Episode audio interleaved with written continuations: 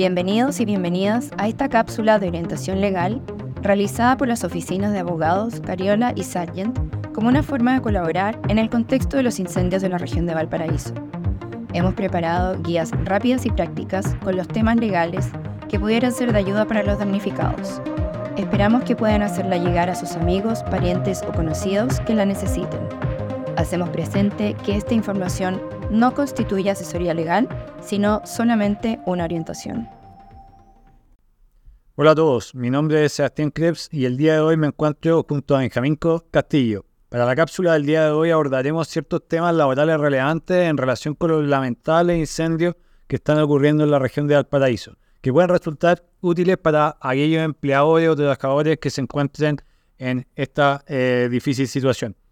El primer punto que queremos abordar se refiere a, los posibles casos de inasistencia de trabajadores que por los incendios que están ocurriendo les sea eh, difícil o imposible asistir a los lugares de trabajo.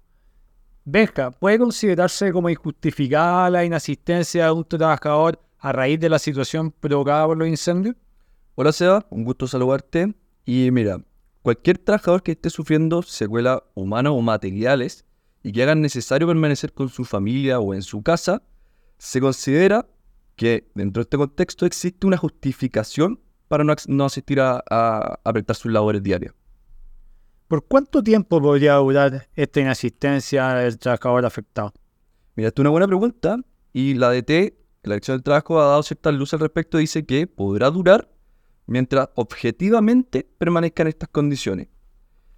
Sigue señalando que Toda relación laboral se da dentro de un contexto de buena fe, por lo tanto, resulta razonable que ante la ausencia provocada por los incendios, los empleadores remuneren a sus trabajadores durante el periodo de ausencia forzada, pudiendo exigir con posterioridad al retorno del trabajador el cumplimiento del tiempo que se hubiese destinado a, esto, a estos acontecimientos.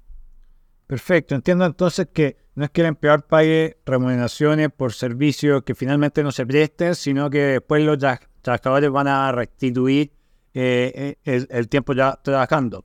Eh, el, empleador tiene alguna otra obligación frente a este tipo de acontecimientos como los incendios que están ocurriendo? Como primer punto, el empleador siempre debe adoptar, todas las medidas necesarias y eficaces para proteger ante un eventual riesgo la integridad física y psíquica de sus trabajadores.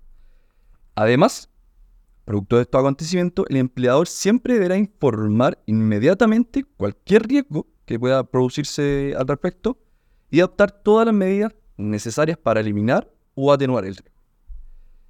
Cuando el empleador no pueda o eliminar o atenuar el riesgo, eh, deberá determinar la suspensión inmediata de la faena donde estén estos riesgos y proceder con la evacuación de los trabajadores.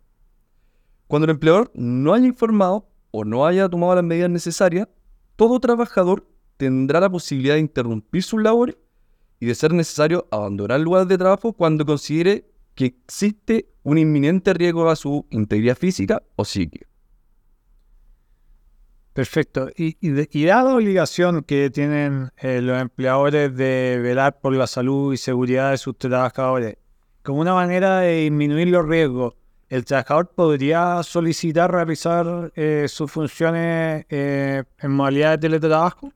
Sí, mira, esto es una modificación reciente a nuestra legislación laboral y señala que para aquellos casos en que se hubiese decretado un estado de excepción constitucional, como es el caso para la región de Valparaíso, el empleador deberá ofrecer, en la medida que las funciones o la naturaleza de las funciones lo permita, la modalidad de teletrabajo. ¿Cuál sería un caso en que no se permita por la naturaleza de las funciones realizar teletrabajo? Algunos ejemplos que se vienen a la, mente ahora podrían ser los cajeros o reponedores de supermercado, guardias de seguridad o todo trabajador que se desempeñe en el rubro de construcción. Es decir, todo aquello que sea incompatible con prestar las funciones de manera telemática. Perfecto. ¿Y existe algún otro requisito que se aplicaría para que estos trabajadores realicen teletrabajo? Sí, además debo encontrarnos dentro de la siguiente hipótesis. Por una parte, se debe tratar de trabajadores que tengan al cuidado suyo menores en etapa de preescolar o personas con alguna discapacidad. Y por otra parte también aquellos trabajadores que tengan bajo su cuidado a menores de 12 años siempre y cuando se haya cerrado el establecimiento educacional donde eh, concurran o se impida la asistencia de los mismos producto del estado de excepción constitucional que haya decretado la autoridad correspondiente.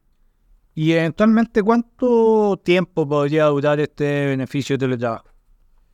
Va a durar en la medida en que se encuentre vigente el estado de excepción, por lo tanto habrá que estar constantemente atentos a lo que declare la autoridad correspondiente. Perfecto. Pasando a otro tema respecto a los trabajadores que son voluntarios del cuerpo de bomberos. ¿Podría acudir a un llamado de emergencia eh, un trabajador mientras se encuentra en su jornada? Mira, esta es una buena pregunta y súper atingente a, los acontecimientos que estamos viendo. Y la respuesta es sí, porque aquellos trabajadores que se desempeñan como voluntarios del cuerpo de bomberos, o sea, además de, prestar sus servicios, eh, están facultados para eh, acudir a los llamados de emergencia, aun cuando ocurran dentro de su jornada laboral. ¿Y el tiempo destinado al llamado de emergencia se debe considerar para efectos de contabilizar la jornada? Sí, el tiempo destinado que ocupen estos trabajadores que son voluntarios del cuerpo de bomberos se va a entender como trabajado para todos los efectos legales, para que de esta manera el empleador no califique aquella salida como introspectiva o injustificada. ¿Y el empleador cómo podría acreditar la, la veracidad de lo expuesto eh, por el trabajador de haber acudido o atendido este llamado de emergencia? Para que no pueda o mal usarse este, este derecho, eh, se señala que el empleador podrá solicitar a la comandancia de bomberos donde esté inscrito voluntariamente este trabajador para que le acredite efectivamente que eh, concurrió al llamado de emergencia para, como señalaba anteriormente, no sea calificada como intempestiva o injustificada su salida. Perfecto, clarísimo. Muchas gracias Benja y muchas gracias a todos los que nos están escuchando. Esperamos que esta cápsula les haya sido de utilidad y desde la distancia les mandamos todo nuestro apoyo a quienes no lo están pasando bien durante estos días producto de los incendios.